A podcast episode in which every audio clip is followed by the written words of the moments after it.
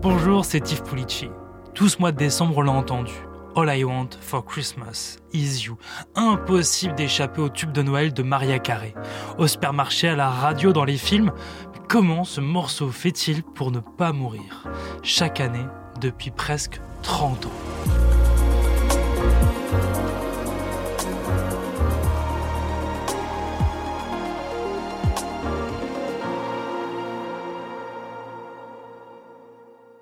De la musique pop, des clochettes traditionnelles et des chœurs. Quand on écoute ce morceau, on est au pied du sapin de Noël. Je ne veux pas grand-chose pour Noël. Il n'y a qu'une chose dont j'ai besoin. Je m'en fiche des cadeaux sous le sapin de Noël. Je te veux juste pour moi. C'est cliché, mais c'est efficace. Qu'est-ce qui se cache derrière ce morceau, ce succès «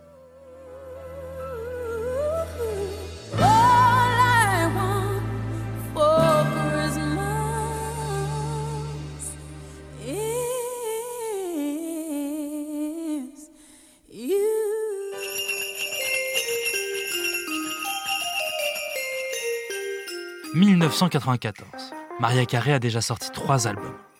Elle enchaîne les tubes et tout le monde est épaté par sa voix. L'année précédente, elle a sorti Hero et la reprise de Harry Nilsson Without You. Elle a 5 singles au top 100. Maria Carey, c'est avant tout une voix incroyable. Avec une mère chanteuse d'opéra, la petite Maria fait des vocalises toutes petites. Cette soprano colorature couvre plus de 5 octaves et sa particularité, c'est qu'elle peut monter très haut. On appelle ça the whistle voice, en français la voix sifflée. Démonstration.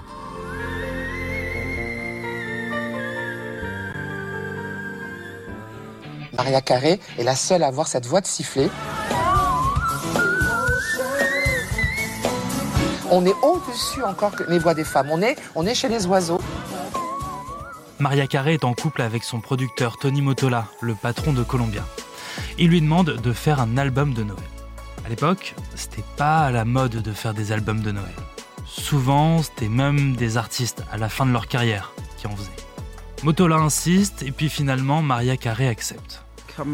Cette chanson peut paraître commerciale, mais pour moi, c'était le reflet honnête de ce que je ressentais. Quand je l'ai écrite, j'étais très très jeune. C'était ma première chanson de Noël. Et je l'adore. Je suis une personne très festive et j'adore les vacances. Je chante des chansons de Noël depuis que je suis petite. J'avais l'habitude d'aller chanter des chants de Noël. Maria Carey accepte par amour de Noël. Alors, au milieu de l'été 94, elle décore sa maison avec Walter Afanasieff, son compositeur. Il ramène des sapins, des guirlandes pour l'ambiance. Il a même été question de faire venir de la neige à un moment, mais nous n'avons pas accepté, raconte Afanasieff. Une fois le décor installé, le compositeur s'installe au piano. Objectif faire un vieux rock des années 60. J'ai commencé à jouer au piano du rock and roll et à faire du boogie woogie avec ma main gauche.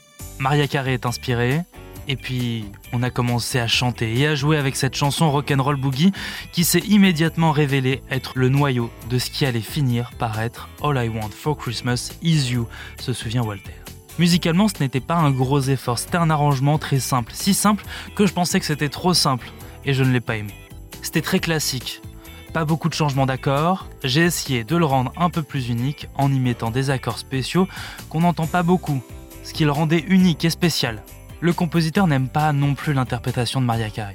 Ça ressemblait à quelqu'un qui faisait des vocalises. Bon, finalement, il leur faut 15 minutes pour sortir les paroles et la mélodie de cette chanson. Maria Carey enregistre sa voix à New York et les musiciens avec Walter à Los Angeles. Mais le compositeur n'est pas satisfait. Cette chanson, c'est juste moi face à un ordinateur. La seule chose réelle sur le morceau, ce sont les voix et les chœurs. Le reste, c'est programmé sur l'ordinateur. Le piano, la batterie, le triangle, aucun instrument n'est joué. Cette année-là, Maria Carey raconte en interview qu'elle voulait que ce morceau soit amusant. C'est un Noël très traditionnel et à l'ancienne, c'est très rétro, un peu dans les années 60. Les paroles sont simples et fédératrices. On veut seulement passer Noël avec quelqu'un que l'on aime. Walter explique qu'il faut être intelligent pour écrire une chanson de Noël et voir toutes les mines sur lesquelles on peut marcher, et donc ne pas tomber dans la stéréotype du jingle, du Guy, du renne et du Père Noël. Cela devient tout simplement un gâchis sinon. À la fois triste par ses paroles car on ne sait pas si Noël sera finalement passé avec l'être aimé, et joyeuse par sa mélodie, ce morceau s'adresse à tout le monde. Et le public aime cette chanson. À la sortie d'All I Want for Christmas Is You, elle atteint la sixième place du top 100 de Billboard aux États-Unis. Elle reste dans les morceaux les plus écoutés pendant les fêtes en 95, en 96 et puis les années suivantes, dans une catégorie ou l'autre, morceaux déjà sortis, écoute en ligne, top 100, on voit All I Want for Christmas Is You. Et en 2019, c'est la reine de ce 24 décembre avec une chanson écrite il y a 25 ans. Pour la première fois, la chanson de Noël est numéro 1 des écoutes. Alors comment Maria Carey est devenue la reine de Noël? Il y a plusieurs effets. Déjà en 94, la chanteuse aux 5 octaves est très connue. Cette chanson de Noël est très entraînante par ses inspirations rock, RB, gospel. Il y a aussi sa simplicité musicale. Ça en fait un morceau intemporel. Le journaliste Adam Ragusea raconte dans Slate On dirait que le morceau a été enfermé dans un coffre-fort dans les années 40 et qu'il en est ressorti en 94. Pour Vogue, ces paroles auraient pu être chantées par Frank Sinatra ou un autre chanteur à l'époque. Je pense que c'est ce qui lui donne cette qualité classique et intemporelle. On s'imagine très bien en l'écoutant, au pied du sapin, avec des guirlandes, la chaleur du feu dans la cheminée, un Noël idéal, comme dans les films. Et d'ailleurs, certains notent aussi le phénomène Love Actually. Ce film qu'on revoit à la télévision tous les hivers et qui pourrait participer au succès chaque année du morceau. Puis Maria Carey aussi, elle relance chaque année la machine pour la passion de Noël. Elle se confiait l'année dernière à l'occasion d'un concert exceptionnel sur CBS. Je me suis toujours accrochée à ce rêve de vivre un jour un Noël parfait. Chaque année, je voulais que ce jour soit génial parce que on y ressent tellement de magie. Oui, c'est comme si je ressentais une connexion spirituelle. Mais je n'y arrivais jamais vraiment. Et puis, j'ai écrit ma première chanson de Noël. C'était All I Want for Christmas Is You. Cette chanson, elle venait de mes souvenirs. Je n'ai jamais vécu de grand Noël quand j'étais enfant. Ma mère euh, faisait ce qu'elle pouvait, mais elle nous élevait seuls et n'avait pas beaucoup d'argent. Et quand j'étais petite, j'avais l'habitude d'écouter tous les grands classiques de Noël avec ma famille. Mais plus tard, quand on mettait ma chanson de Noël, je me disais Oh, pourquoi est-ce qu'ils mettent encore ça? Et puis au fil du temps, je me suis mise à l'apprécier, parce que je me suis rendu compte que mes proches l'appréciaient comme n'importe quelle chanson de Noël. Elle reprend All I Want for Christmas Is You avec Justin Bieber, ou on rap avec Jermaine Dupri et Lil Bowo. Elle le joue à la parade de Thanksgiving de Massy ou sous le sapin de Rockefeller Center à New York. Elle le joue sur les plateaux de télévision, sur les réseaux sociaux. Elle pose en reine de Noël, sapin, chaussettes de Noël et guirlandes en décor. Bien sûr, c'est un business. Il y a toutes les créations dérivées, comme un conte pour enfants, un film d'animation et même une comédie musicale. Ce morceau pourrait lui rapporter en moyenne 2,5 à 3 millions de dollars par an.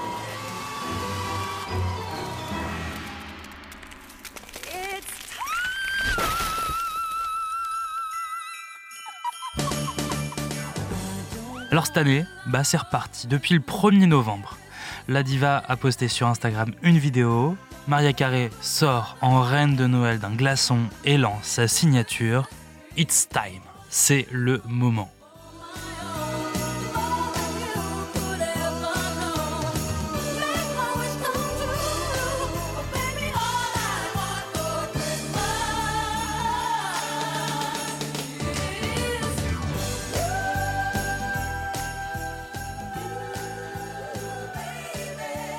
Bonjour Steven Gesovanier.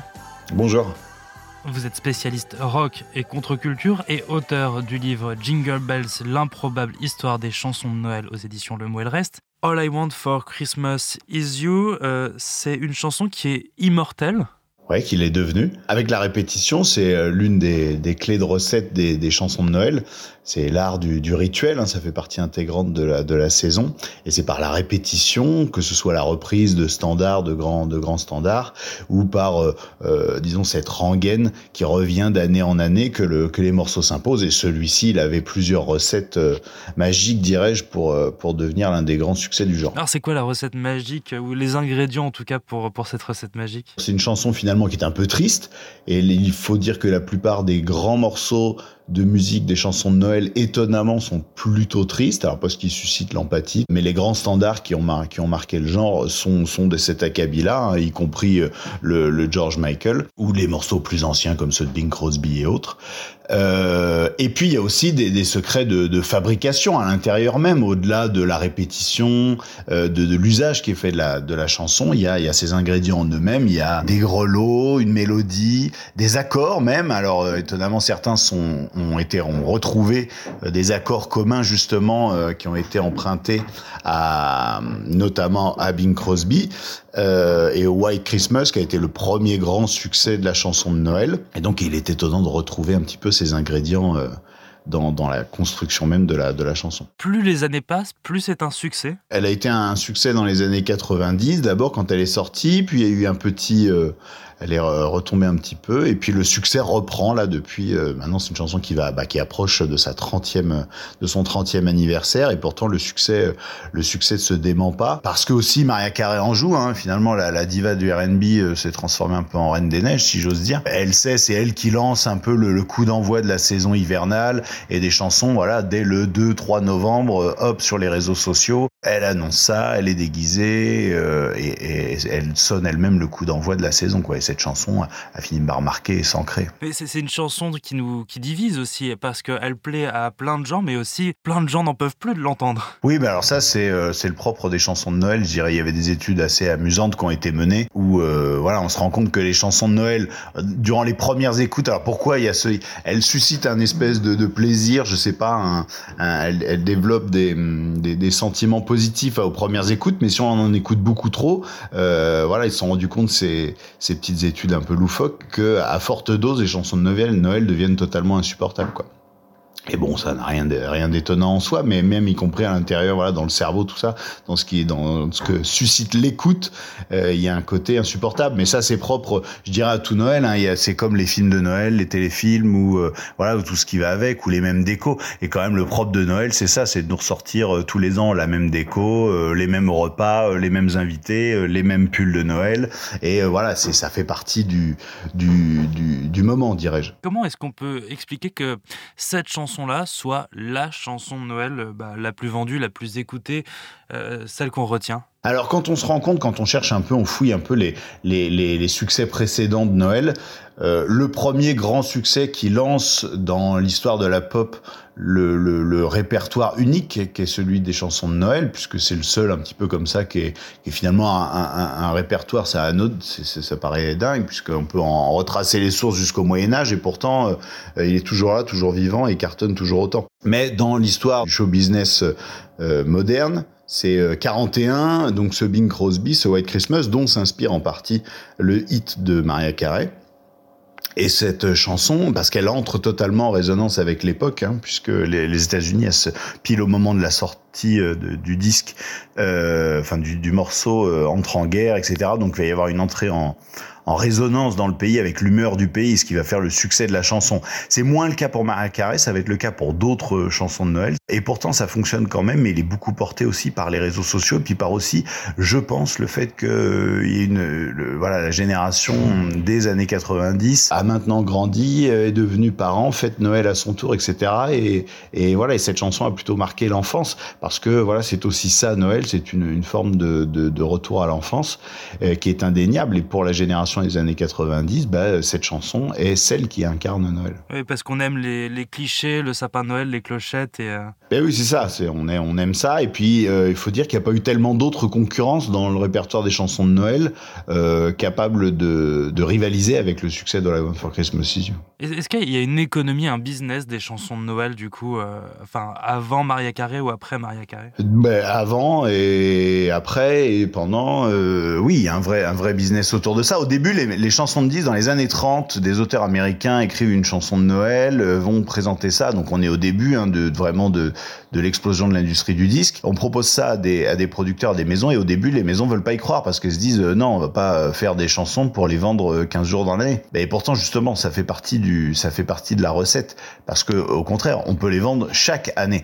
Et donc, ça fait partie En plus, il y a quand même un goût dans la musique euh, pour la reprise, en tout cas dans ce répertoire de Noël. L'idée, euh, l'album de Maria Carey, il est constitué quand même à deux tiers de reprises d'anciens titres de, Noël, donc dont les droits sont la plupart du temps gratuits, les chansons sont déjà ancrées dans la tête des gens, donc il est facile de les faire chantonner, de les faire apprécier. Donc si vous voulez, la recette, le coût est moindre, et la recette, alors ça reste un défi quand même, hein, parce que souvent ces chansons sont enregistrées en plein été, y compris l'album de Maria Carré. Donc elle-même, euh, il a fallu pour se mettre dans l'ambiance qu'elle décore chez elle et tout ça euh, pour pour se mettre dans l'ambiance en plein en, plein été. Donc ça c'est assez assez anecdotique mais amusant. Mais effectivement, il y a un vrai un vrai business là-dessus. Maria Carré aujourd'hui, c'est à peu près c'est plus de 80 millions de dollars, je crois, de, de recettes qu'ont généré cette généré cette chanson rien qu'en vente physique, en royalties et autres. Est-ce qu'on peut imaginer qu'un jour on arrêtera d'écouter All I Want for Christmas Is You?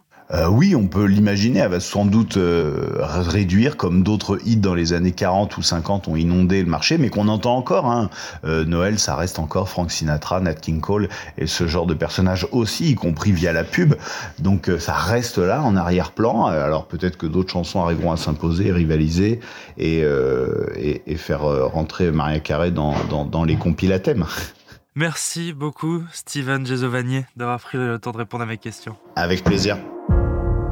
Merci d'avoir écouté ce nouvel épisode du titre à la une et merci à Marie-Aimée pour la réalisation. Si cet épisode vous a plu, n'hésitez pas à vous abonner, à laisser une note et un commentaire. Nous sommes sur toutes les plateformes d'écoute et sur le site et l'application de BFM TV. À bientôt.